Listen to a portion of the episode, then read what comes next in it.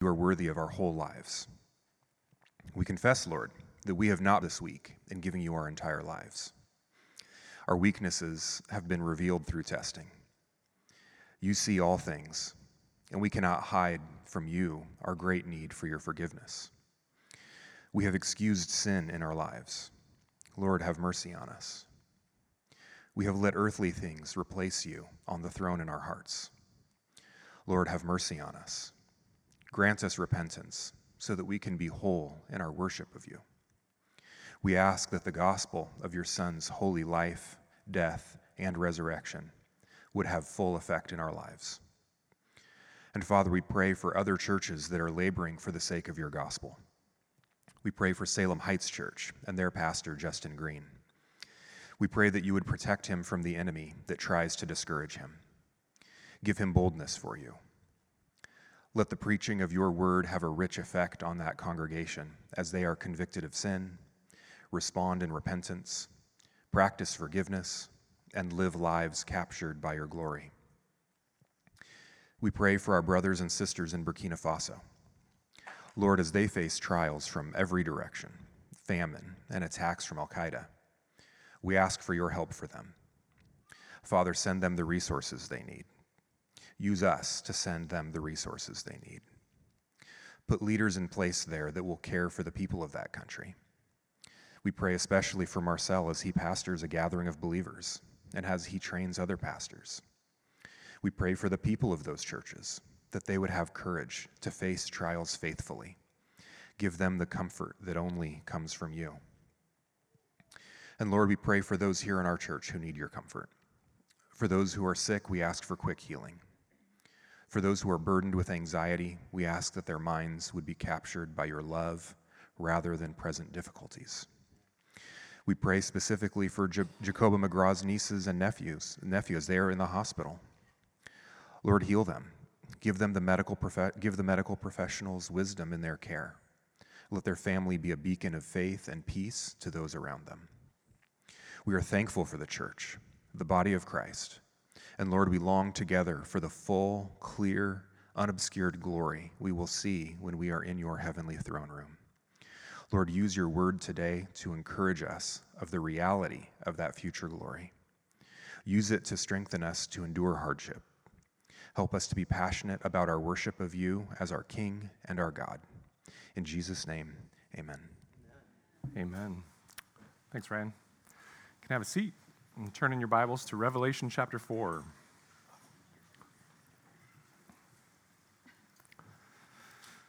Revelation chapter 4.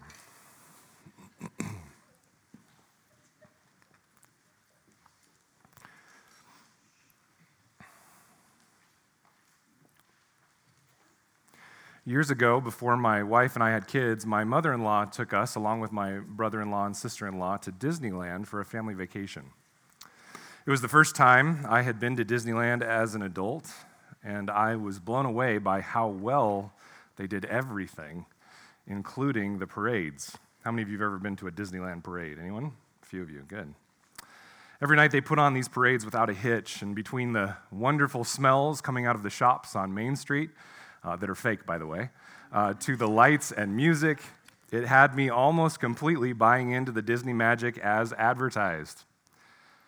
But one of the days we were there, we were walking through Main Street, and my mother in law ran into someone she used to work with who was now married to a Disney employee who ran much of the technology behind the parades. So one evening, right before the parade, we were taken on a tour of the nerve center of Main Street. We walked in a room and saw the computers and monitors that controlled most everything that happened in that part of the park. Now, at first, I was excited to see behind the veil because I love technology. I wanted to see what was going on there. But when we got there, there was this odd and interesting sense of disappointment.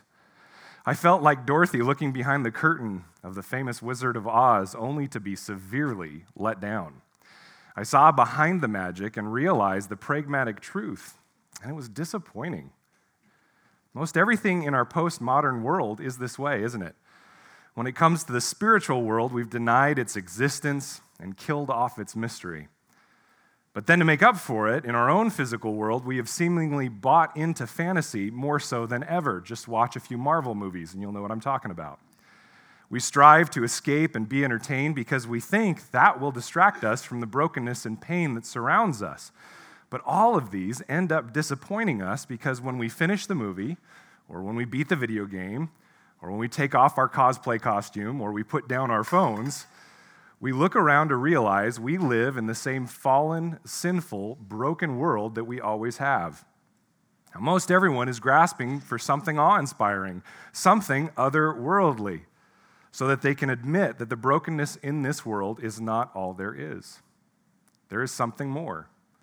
And if we peek behind the veil of this truth, what we've been assured by the Word of God and by Jesus Christ is that we will not be disappointed because we will see the Creator of the universe as He carries out His sovereign plan, and we will be overwhelmed with a desire to worship. And so today, this is our goal to be overwhelmed with a desire to worship as we see the Creator on His throne. Today, we're going to look behind the curtain, the curtain of the physical world, and see a vision of the sovereign Creator and His heavenly throne. Now, in chapter 1 of Revelation, the Apostle John had a vision of Christ. It was a reminder that there is more than we can see, than we can touch, that we can feel. But then in chapters 2 and 3 of Revelation, Jesus spoke to the church as it exists in the physical plane. And we saw the things which were presently true at the time of John. What we saw was seven churches that were bogged down in the day to day fight against false doctrine and internal error and external persecution. So much so that they had, in large part, started to waver and forget what they were fighting for and why they even existed. I think we sometimes feel that way as well. We get bogged down in the world around us, and life pulls us away from uh, remembering why we exist and what we're fighting for. And so John counseled them to lift their eyes to the more eternal truth. Jesus, as he spoke through the Apostle John, knew that without this motivation and this vision driving them forward, the churches would struggle and they would potentially and most likely lose their witness. What the church would encounter from the first century through now and on into the rest of the time before Christ's return would be difficult. And it's proven so throughout history. And so, to help them endure, the church then and the church now needs to know that God is the one that is still at the helm of history, driving all creation to its eventual redemption. There is a plan, and He is the one that is behind it. And so, from chapter 4, which we will look at today, until the end of the book, we will get a vision of what the church encounters in the world and how we are to respond as we await the final return of Christ and the redemption of all things that we will see in the last few chapters. All of the remaining plan that will be outlined is founded on God the Father's sovereignty here in chapter 4. It's the baseline. And then, as we will look at next week, the redemptive work of God the Son in chapter 5. Chapters 4 and chapter 5 will set the scene for the entire rest of the book. So, Jesus will call John here in chapter 4 into another vision to pass on to the church, a vision of the sovereign creator and his heavenly throne. So, let's go ahead and read through chapter 4 as we have it here in front of us, and then we're going to unpack it and see what it says to us this morning. After this, I looked, and behold, a door standing open in heaven. The first voice, which I had heard speak to me like a trumpet, said, Come up here, and I will show you what must take place after this. At once I was in the Spirit, and behold, a throne stood in heaven, with one seated on the throne. And he who sat there had the appearance of jasper and carnelian, and around the throne was a rainbow that had the appearance of an emerald. Around the throne were 24 thrones, and seated on the thrones were 24 elders, clothed in white garments, with golden crowns on their heads. From the throne came flashes of lightning, and rumblings, and peals of thunder, and before the throne were burning seven torches of fire, which are the seven spirits of God. And before the throne there was, as it were, a sea of glass, like crystal. Now, folks, pause for a second and try and imagine this. What a scene it must have been in that vision. He says, And around the throne, on each side of the throne, are four living creatures, full of eyes in front and behind. The first living creature like a lion, the second living creature like an ox, the third living creature with the face of a man, and the fourth living creature like an eagle in flight. And the four living creatures, each of them with six wings, are full of eyes all around and within, and day and night they never cease to say, Holy, holy, holy is the Lord God Almighty, who was and is and is to come. And whenever the living creatures give glory and honor and thanks to him who is seated on the throne, who lives forever and ever, the 24 elders fall down before him who is seated on the throne and worship him who lives forever and ever. They cast their crowns before the throne, saying, Worthy are you, our Lord and God, to receive glory and honor and power. For you created all things, and by your will they existed and were created. In t- typical Old Testament prophet form, John is first introduced into the vision as he hears a sovereign summons to the heavenly court. A sovereign summons to the heavenly court. And we see this right there in verse 1. Now, before we get into the text itself, we must understand that the language being used here and the imagery that's about to be presented, we should be used to. It's purposeful in stating that John is a New Testament prophet tasked with revealing God's timeless truth to God's people. This sounds very much like what you would read in the Old Testament prophets. But if you're a Bible student, you'll pause for a moment when you hear me say this and you'll ask, wait a minute, why would the New Testament church need another prophet? Wasn't Jesus the prophet to end all prophets? And you would be right to question this because the word tells us quite clearly in Hebrews 1 verses 1 through 3, that God speaks now through Jesus. Look at what it says. It says, Long ago, at many times and in many ways, God spoke to our fathers by the prophets. But in these last days, he has spoken to us by his Son, whom he has appointed the heir of all things, through whom also he created the world. Jesus is the radiance of the glory of God and the exact imprint of his nature, and he upholds the universe by the word of his power. After making purification for sins, he sat down at the right hand of the majesty on high. And so we see here that it says this truth that Jesus really is the last prophet. There is no further message needed from God. And this is one of the reasons that we as a church view the New Testament understanding of prophecy as speaking out what God has already declared in His Word, rather than the Old Testament understanding that you might see at a more Pentecostal church of delivering new knowledge from God. Okay? But realize that John's job here in Revelation is not providing something new, but instead to help the fledgling church of the first century refocus on the truth of who Christ was and is, and subsequently who they are to be and who we are to be. They had persecution without and within. They were weak and poor. They had little political or societal pull or power. And so there would be a tendency to give up if they did not understand the truth of what was going on in the divine plan of God. Do any of you ever feel like that? You feel like giving up because you just can't see the forest for the trees of what is going on in eternity? I know I do sometimes. And so John is using a lot of similar imagery and language to previous prophets, not because he is plagiarizing them, but because his job is reminding the church of the truth they already had in their hands. They simply needed to believe it and act upon it rather than living out their life like practical atheists, as many of us do. Now, John's word of summons, therefore, is similar to other prophets. Turn with me, if you would, to the book of Ezekiel. Look at the book of Ezekiel. Go about midway in your Bible and then go to the right slightly, and you'll run into Ezekiel.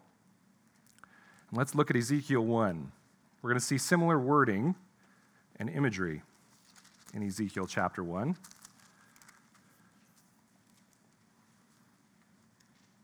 Take a look at a few different spots here and grab onto these ideas because, again, they're going to play out uh, more and more in Revelation chapter uh, 4 and 5.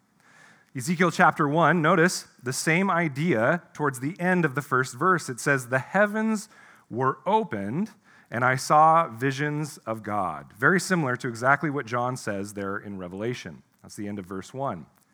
Then you can look down at, the, at verse 4. As I looked, behold, a stormy wind came out of the north, and a great cloud with brightness around it, and fire flashing forth continually. And in the midst of the fire, as it were, gleaming metal and from the midst of it came the likeness of four living creatures. Does this sound familiar to what we just read? Four living creatures. And this was their appearance. They had a human likeness, but each had four faces, and each of them had four wings. Their legs were straight, and the soles of their feet were like the sole of a calf's foot. They sparkled like burnished bronze. Under their wings on the four sides, they had human hands, and the four had their faces and their wings thus. Their wings touched one another. Each one of them went straight forward without turning as they went. As for the likeness of their faces, each had a human face. The four had the face of a lion on the right side, the face of an ox on the left side, the face of an eagle. Such were their faces, and their wings were spread out above. Each creature had two wings, each of which touched the wing of another, while two covered their bodies. And each went straight forward. Uh, wherever the Spirit would go, they went without turning as they went. As for the likeness of the living creatures, their appearance was like burning coals of fire, like the appearance of torches moving to and fro among the living creatures. And the fire was bright, and out of the fire went forth lightning, and the living creatures darted to and fro like the appearance of a flash of lightning. Now take a look at verse 26. Now, above the expanse of their heads, there was the likeness of a throne an appearance like sapphire. And seated above the likeness of a throne was a likeness with a human appearance. Notice the word likeness. He's speaking in symbols and imagery here. And upward from what had uh, the appearance of his waist, I saw, as it were, gleaming metal, like the appearance of fire enclosed all around. And downward from what had the appearance of his waist, I saw, as it were, the appearance of fire, and there was brightness around him. Like the appearance of the bow that is in the cloud on the day of rain, so was the appearance of the brightness all around. Such was the appearance of the likeness of the glory of the Lord, and when I saw it, I fell on my face, and I heard the voice of one speaking. You see all that same imagery there? Again, John is not plagiarizing, he's having an image, a vision of the same throne room of God. Uh, turn, with, if you would, with me just a little bit to the left to the book of Isaiah. Go past Jeremiah, Lamentations, and Jeremiah to Isaiah, and go to Isaiah 6. We're just going to read a couple of verses here. Isaiah chapter 6. Verses 1 through 3. In the year that King Uzziah died, I saw the Lord sitting upon a throne, high and lifted up, and the train of his robe filled the temple. Above him stood the seraphim. Each had six wings. With two he covered his face, with two he covered his feet, and with two he flew.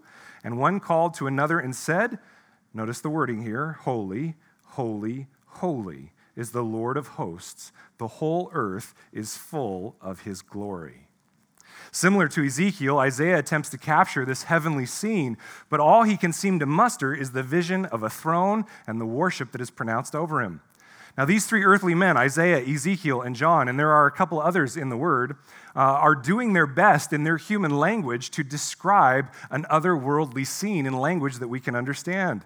They're unable to describe God in detail as He is spirit and He cannot be seen, or else we would die. So they're providing an image of His glory as best they can through symbols. And so we must do our best to understand the symbolism and what it means. And so, John, back in Revelation, is acting as a prophet. Go back there with me, back to Revelation where you were, Revelation 4. John, back here in Revelation, is acting as a prophet summoned to the court of the divine king to pass what he sees on to the people of God. Take a look there again at verse 1. I looked and behold a door standing open in heaven, very similar to Ezekiel. And the first voice which I, ha- ha- uh, I had heard speaking to me like a trumpet, said, Come up here, and I will show you what must take place after this. Now, the words after this speak to the sections of the book and the flow of the visions. Please don't try and take the chronology of the book and place it forward into a futurist perspective as if it's talking about future events that will occur. Okay? This after this is very simple. We will see this in at least five other locations in Revelation as markers of the forward progress of the book, not some advanced timeline. Now, in this vision, the same being from chapter 1, Christ the King, speaks to him through an open door. And this door we see leads into the divine court, the heavenly throne room, and the divine council that no one can enter on their own. Just as the Sanhedrin of Israel was closed off unless someone was invited in, this throne room was off limits unless called by royalty, as with Isaiah and Ezekiel. And this imagery also plays directly off the last two churches from Revelation chapter 3. In the church in Philadelphia in 3 8, Christ is explicit in stating that this church, in whom he was pleased because of their reliance on him, they had access to the throne room of God that no one could take away. They had an open door, it says. And this was in stark contrast to the church that Tyler taught us about last week, the church of Laodicea, who had closed the door on themselves and on Christ to his own household. And in that mini letter, he was calling for them to open it back up or he would judge them and spew them out of his mouth for having distanced themselves from him. And so John here is taking that imagery and is seen as a faithful messenger to the people of God. And so Christ opens the door, pulls back the veil, if you will, and summons him into his heavenly court so that he might see the sovereign power and control that sits behind all earthly events. John is to capture this and to take it back to the people of God so that they might see God's plan and participate in whatever they can to carry it out. And next, we see the trumpet sounds. The trumpet sounds and the voice comes, calling attention to the sovereign who is taking his throne. Any of you have ever watched a movie that has a king in it? What happens when they enter the court? The trumpets sound. Why? Because everyone's focus needs to be drawn to the one that sits on the throne. And this is what we see next as John enters into the royal courtroom scene, and we see the enthroned Creator King. The enthroned Creator King. And since we've had about three or four cell phones go off this morning, would you mind checking your phones and putting them on silent so that we're not interrupted anymore? Thank you very much. Because we want to focus on the enthroned Creator King. The core of this chapter is the throne and the one seated upon it. Isn't it interesting that whenever man is given a glimpse of God, what we see first is a throne? Let that sit for a second. Whenever we see God, what we see first is a throne. We see a symbol and sign of sovereign authority, a place where rulings of judgment and of mercy issue forth. And what an encouragement when our senses and our experience tell us that someone else is on the throne of creation, whether that be ourselves or Satan himself or the rich and politically powerful. That's what it feels like, that those people might be on the throne. But what a great reminder that the righteous and merciful God of the universe is the one on the throne. The word throne is used 17 times in these two chapters to discuss Christ's royal throne. Now, we might call this an overemphasis, and yet, if the point is to drive home the fact that God is sovereign over the affairs of mankind, then it makes sense. 17 times.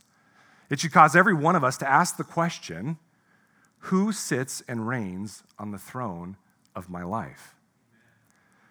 Now, many can fake a religious attitude when it comes to reading our Bible or praying or going to church. But the question that needs to be asked is who reigns? When your will goes against God's will.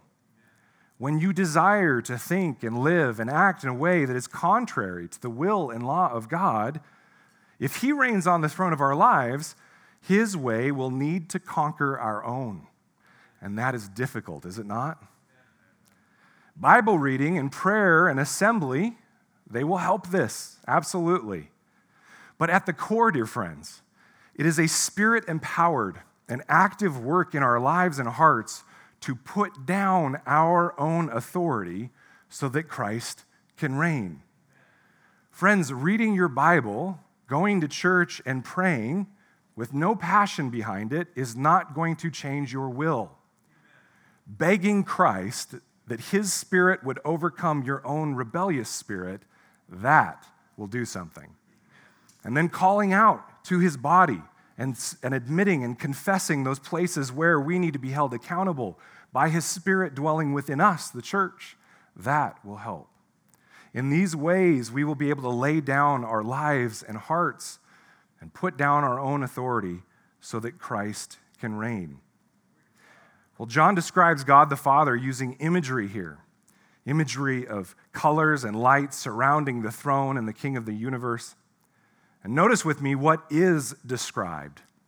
Have you guys ever been in a situation where you were so awestruck or excited, or maybe even afraid, that it was hard for your brain to piece together what you experienced?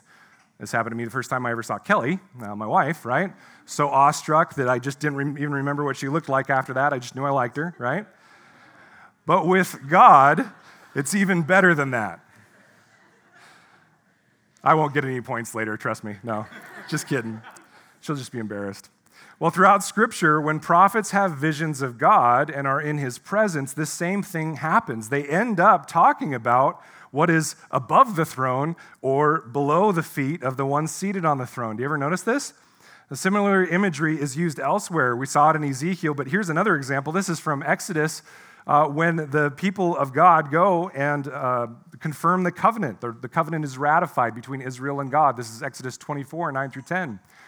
Moses, Aaron, Nadab, and Abihu, and 70 of the elders of Israel went up and they saw the God of Israel.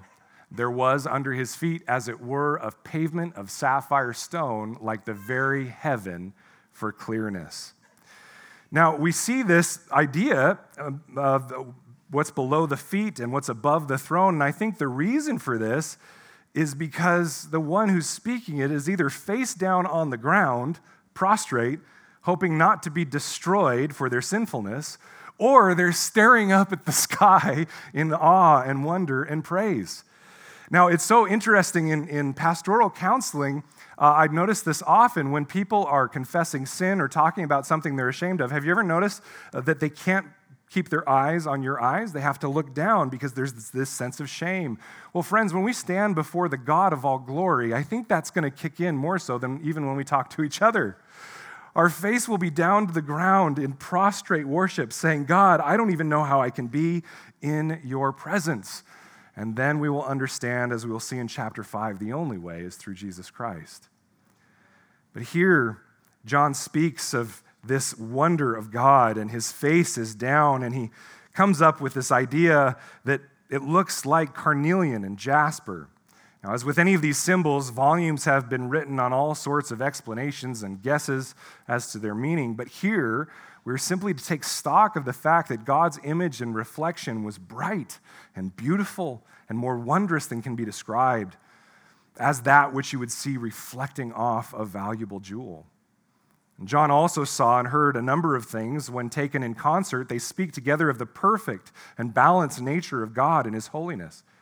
First, what you have here in uh, verses 2 uh, through 3. Let's take a look at it again. First, what you have is you have the throne, the one seated on the throne, the jasper and carnelian, and then you see around the throne a rainbow that looks a, like the appearance of an emerald. Uh, and what we see here is we see the merciful nature of God, spoken of with reference to the rainbow behind him that seems as though it were emerald. Now, this immediately should draw our mind back to anyone who went through any Sunday school class. When you hear of a rainbow, what is it that you think of? You think of the ark and Noah and the promise. This immediately should draw our mind back to the covenant made with Noah, where God placed an upturned bow into the sky, symbolizing that he would never bring judgment by flood again. You can think of it this way if someone aims a bow at you with an arrow in it, he's going to bring war against you. But if he turns it up to the sky away from you, it's a sign of peace. Okay? Now, much of this life seems like anything other than mercy is driving things forward. Just watch the news. But this reminds us that God is merciful. It's our own sin uh, that is what is infecting this world, but God Himself is merciful. And His mercy will be seen throughout Revelation as He helps His saints fight through the trials that come against them. And He helps us in spite of our own sinful nature. God would be righteous to destroy us for our sin, and yet He is merciful to allow mankind to work its way out towards His second coming. So, first, we see God's mercy. But second, this is contrasted with the rumblings and peals of thunder and lightning emanating from the throne. Take a look at verse 5 there. From the throne came flashes of lightning and rumblings and peals of thunder, and before the throne were burning seven torches of fire, which are the seven spirits of God. And before the throne there was, as it were, a sea of glass like crystal. This imagery, right off the bat, of thunder and lightning is meant to identify the same being on the throne as the one with, uh, with the God of the covenant uh, of, with Israel at Mount Sinai. Now, notice the similar language here in Exodus 19 16. It says, Uh, on the morning of the third day, there were thunders and lightnings and a thick cloud on the mountain and a very loud trumpet blast, so that all the people in the camp trembled. These phrases regarding lightning and thunder will be repeated throughout Revelation multiple times, usually at the end of judgments that have occurred. And it reminds us that one of the ways in which God is merciful to those that are His is that He will execute divine vengeance upon those that have uh, gone against His will and persecuted His people.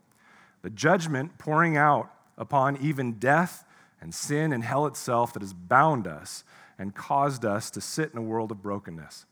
And so we see God's mercy balanced with God's uh, judgment. Third, we see these seven torches we just talked about of fire that are the seven spirits of God. Now, we've talked about this imagery and this idea back when we talked about the lampstands, but this number seven speaks of perfection, and the image comes from Zechariah 4:10. Uh, here it says, These seven are the eyes of the Lord, which range throughout the whole earth. And the eyes of Zechariah are speaking of the fact that God's Spirit is all knowing and all seeing. God is omniscient. And the torches are similar in that they illuminate that which is in the darkness. Friends, God sees all and knows all and will therefore be the perfect judge of all in holiness and righteousness. And this makes his mercy even more pronounced, does it not? God has seen you in your worst. He has seen me in my worst and his judgment would be righteous immediately. And yet, he has chosen not to bring that judgment and instead to pour that wrath out upon his son for you and for me. When we understand this mercy, this judgment, this omniscience, it makes the others build up even more. And this all comes together to show his majesty and his glory and that he is worthy of honor and worship. Now, this could have made, could have, uh, this, this next idea could have many different connotations as well. We see the sea of glass like crystal next. The one that seems to rise above the rest of all of the possible suggestions is that it will be seen in sharp contrast to the raging and chaotic seas out of which the beast will come in later chapters. Revelation 13, and you may even remember this from Daniel as well. It says, I saw a beast rising out of the sea with ten horns and seven heads with 10 diadems on its horns and blasphemous names on its heads. We'll get into and exegete that passage later on.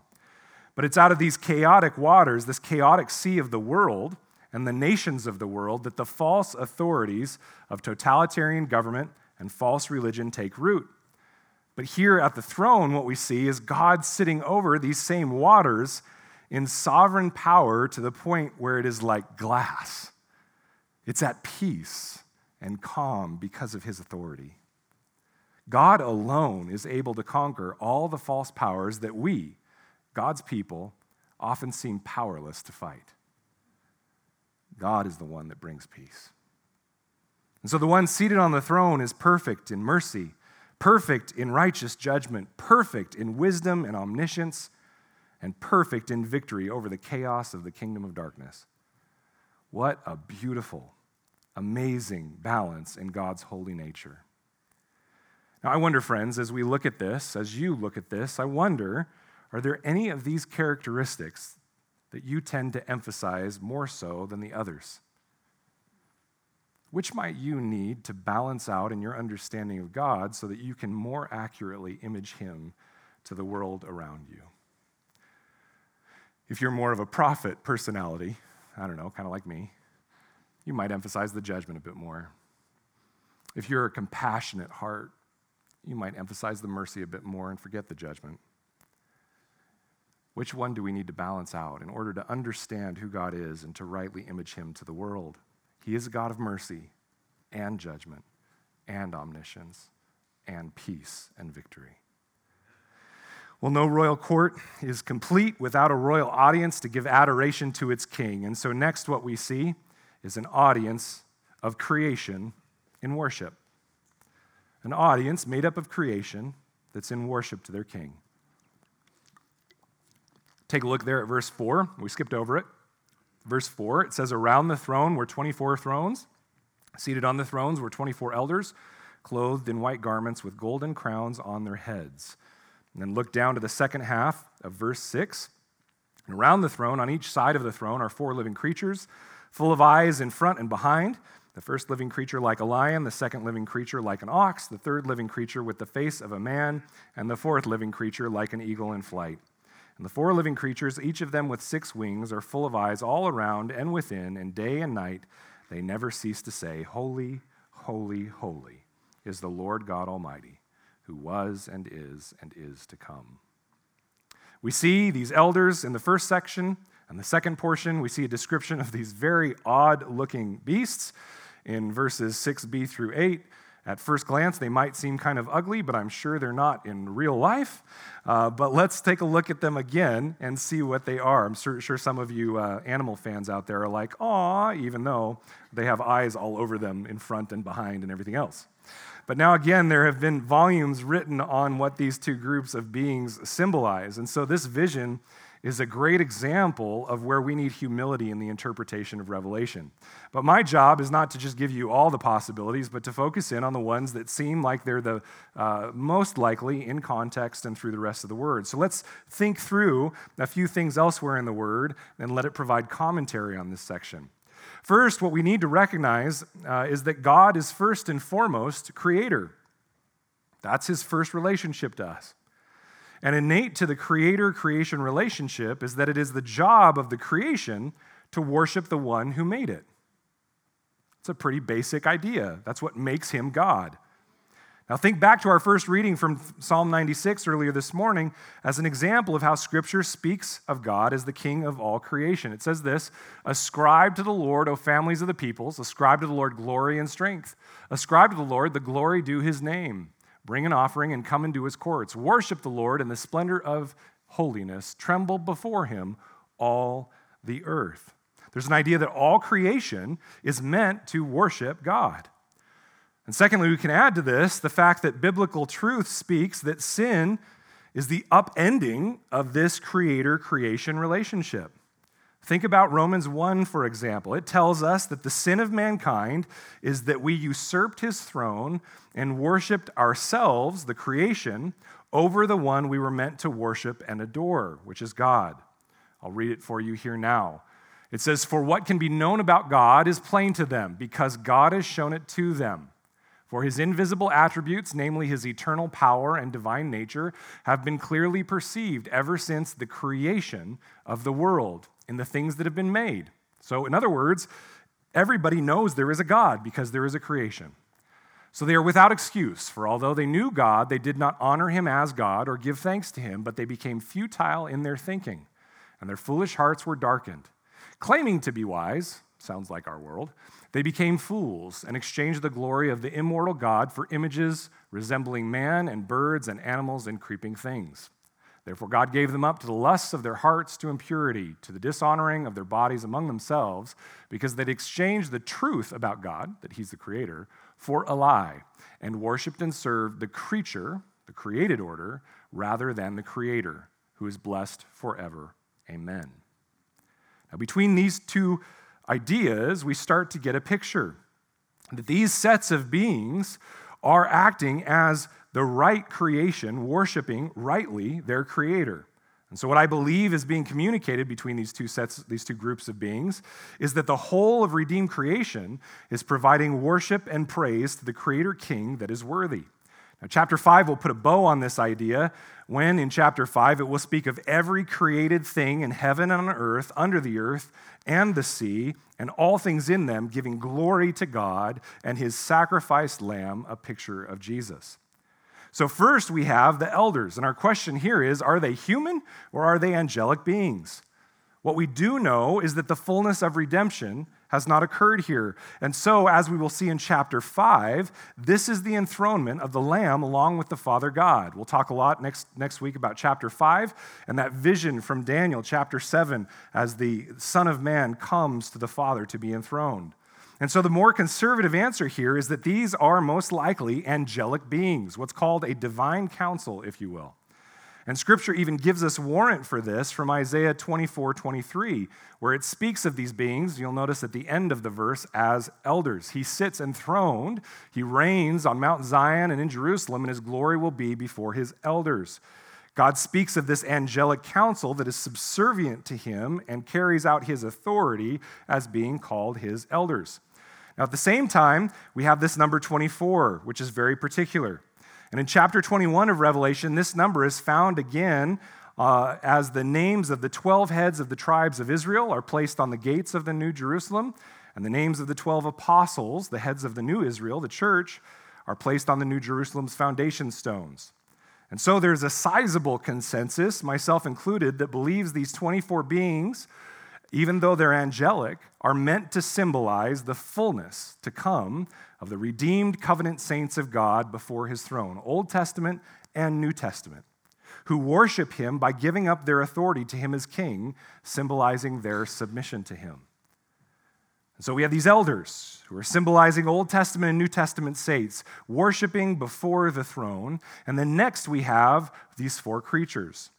Now, from our reading earlier in Ezekiel, we can see that there are similarities in appearance. These creatures are angelic as well, known as cherubim, similar to the cherubim that were crafted to sit atop the Ark of the Covenant in the Old Testament.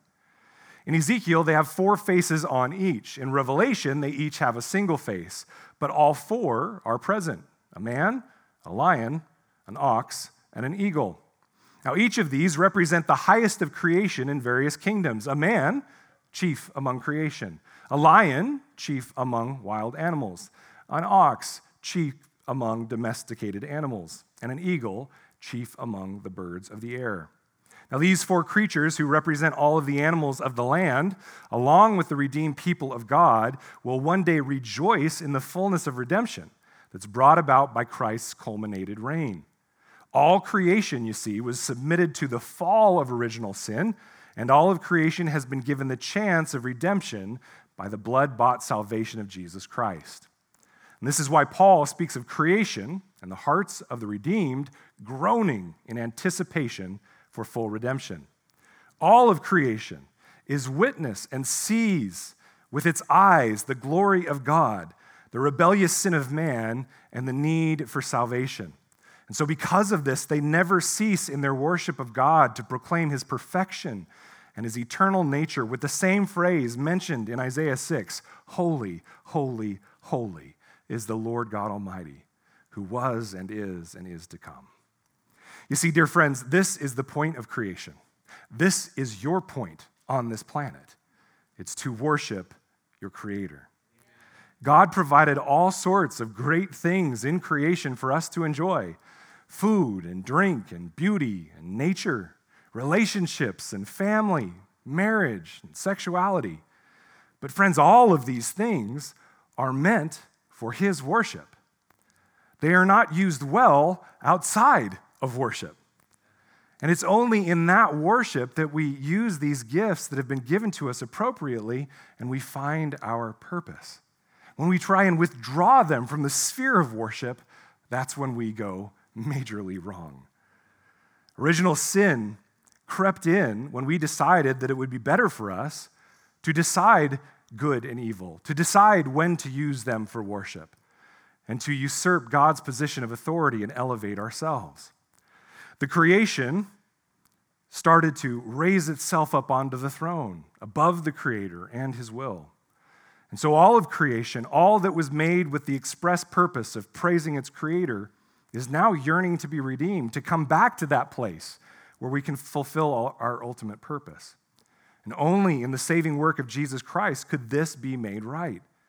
Only in taking on the sin of mankind and dying at the hands of mankind could Jesus be the sacrificial lamb, as we will see in chapter 5. That alone would atone for the wickedness of God's creation.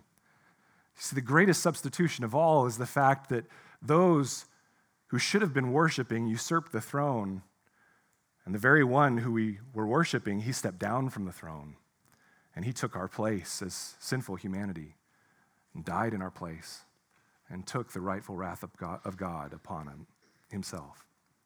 And this is the good news. And this is what we see happening here.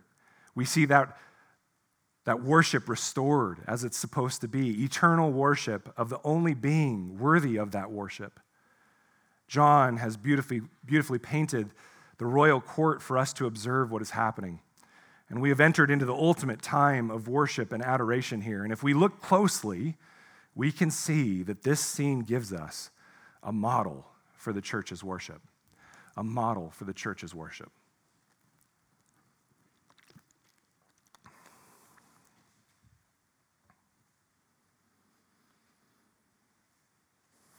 Take a look there at verse 9. It says, Whenever the living creatures give glory and honor and thanks to him who is seated on the throne, who lives forever and ever, the 24 elders fall down before him who is seated on the throne and worship him who lives forever and ever. They cast their crowns before the throne, saying, Worthy are you, our Lord and God, to receive glory and honor and power, for you created all things, and by your will they existed and were created. In his heavenly throne room, God is praised and worshiped with unceasing adoration. Friends, if you think about heaven and you think, oh man, that sounds like a real bummer to worship God for the rest of eternity, you got to rethink things. You probably should check your spirit. It's what you were intended for. The song of creation is that God is perfectly holy, perfectly sovereign, in his eternal reign. No matter what the last vestiges of sin within us or the kingdom of darkness that surrounds us says. Notice the three things that they're giving God. It says that they're giving in verse 9 glory. This is to speak of him as deserving of praise. How often we, in the perversion of our hearts, fight against him and tell him that he's not worthy of our praise because he hasn't delivered us the worship we deserve. But to praise God, to honor Him, is to give Him glory, and that His character innately deserves worship, that there is never a question of His goodness, never a question of His goodness, no matter the darkness that we face. They also give Him honor.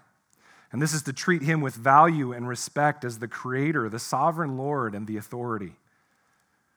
To treat him as those things each and every time we interact with him. They also give him thanks. Thanksgiving that he would be willing to create us, to sustain us, and to provide for us. Guys, without God, we disappear into a pink mist. He made us, He sustains us, He provided for us, and He has saved us. Now, at this song from the cherubim, the elders fall down before the throne, prostrate in humble respect and submission to the eternal God, marked multiple times here by the phrase, the one who lives forever and ever and all of creation, whether the beings that symbolize creation or the elders, find their significance and role only in so much as they see their proper relation to the throne. They find their value only in so much as the throne is at the center of their worship. Friends, this is why so many people are out of sorts with who they are or what their purpose and place is. Our world is full of people that think that if we change our circumstances, our spouse, our gender, our sexuality, that we will suddenly find our value or purpose. But, friends, this depends upon our relationship to the throne, and in all these ways, we are placing ourselves upon it. Are we on that throne, worshiping ourselves, or is our Creator seated upon it? At the center of our worship, at the center of our lives. Now, we see this so prominently here as these beings representing God's people throw down their crowns. They throw down the authority and autonomy that had been given them by God at his feet in submission. And notice they give him almost the same as the cherubim. It says glory and honor and power. Power is added here, possibly because they, unlike the four creatures, are given crowns power that they are called to surrender back to the throne. And so, again, we are handed this imagery that makes us ask is this truly symbolic of me and the way that I live my life? Am I one who takes my autonomous authority and hands it back to the Lord in worship, in submitted, humble worship? In what areas of your life and mine have we held onto authority? Have we said, We are the God, we are the King, the one that decides good and evil? Is it in your marriage? Is it in your relationship to the church? Is it in how you use your time? how you use your money? Is it in your entertainment? Is it in your sexuality or how you think about your gender? Where are you holding on to the crown instead of surrendering it to Him in humble worship? Now, what good news it is that not only has Christ died in our place and brought forgiveness of sin, but He has also freed us from the bondage of our rebellion and sinful nature. The word says we were dead in sin, which means we had no possibility of worshiping God. And yet, Christ, through his death and resurrection, ascension and enthronement, gave us the ability to once again worship our Creator in the manner that he deserves. Jesus' work breathed new spiritual life into us so that we might stand before the Lord in worship. Now, what good news this is! What gospel this is! And I wonder if we need to audit our own understanding of the gospel to see if we truly do view this as good news too. We love the fact that Jesus saved us and forgave us, made us pure, but do we likewise love the fact that we are now freed to give the rest of eternity in worship to God? Is that also good news? So that's for us individually, but let's look at it lastly from a communal perspective and ask how does this scene compare with what is usually thought of as worship in the church? And can we learn anything about what our corporate worship should be as we assemble together as the body of Christ? As we have seen, these elders represent the redeemed people of God before the throne. They are, are our placeholders in the eternal and spiritual plane, if you will. And in the same way, we represent them in the earthly plane. Our earlier reading from Hebrews 12 speaks of this. Hebrews 12, 22 through 23 says, But you have come to Mount Zion and to the city of the living God, the heavenly Jerusalem, and to innumerable angels in festal gathering, and to the assembly, the word in Greek is ekklesia, the same word that we also translate church, to the church of the firstborn who are enrolled in heaven, and to God, the judge of all, and to the spirits of the righteous made perfect. And so there is this miraculous, otherworldly connection that occurs when God's people physically gather together to hear his word, proclaim his gospel, and worship him in praise. The question for each of us is do we see the gathering of God's people with this weight and importance? Do you see the gathering of God's people with this weight and importance? Look back at the last few weeks and ask yourself that question you'll be able to find the answer very quickly. We need to. We need to see it with this weight. But then we also see that the focus is upon the one seated upon the throne and not the audience before him. Man, this would change a lot of worship nights, wouldn't it? A church that is worshiping God will have songs sung to him about him in praise. They will have a sermon that declares his glory and our need to submit to it. They will come to assemble not to see what God has for them that week, but to provide honor and worship due to his holy name for all eternity. He will be the focus.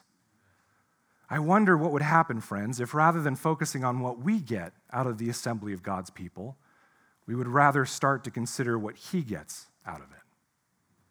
I think that would change us. We also see that the audience, while not the focus, has a great part to play the part of humble service and prostration and worship, the part of proclamation of God's glory and worth. And I wonder if we check our hearts during the week in preparation for Sunday, seeing if we have a spirit of humility and surrender, I wonder how powerful our proclamation of the gospel would be when we assemble on the Lord's day. This chapter speaks clearly that we need to adjust our expectations of what constitute what constitutes spirit filled worship. It is not centered on me or us. It is not evidenced by really great music. It is not evidenced by whether or not my heartstrings get pulled. It is not about what God will do for us. It is about who God is, and it is evidenced in a heart of selfless service and sacrifice and humble dependence upon our Creator and His Son our Savior and Lord. It is about a church that through song and sermon, prayer, and giving declares loudly, Holy, holy, holy is the Lord God Almighty, who was and is and is to come. Worthy are you, our Lord and God, to receive glory and honor and power. For you created all things, and by your will they existed and were created. This morning, I pray that we at Mission Fellowship have caught the vision of the sovereign creator and his heavenly throne. And next week, we will see that his worthiness extends to his plan of redemption played out through his Son, the spotless Lamb of Christ. But in the meantime, I pray that this vision we have beheld this morning changes our hearts to be a people that praise our Creator God without end. Amen? Amen. Amen.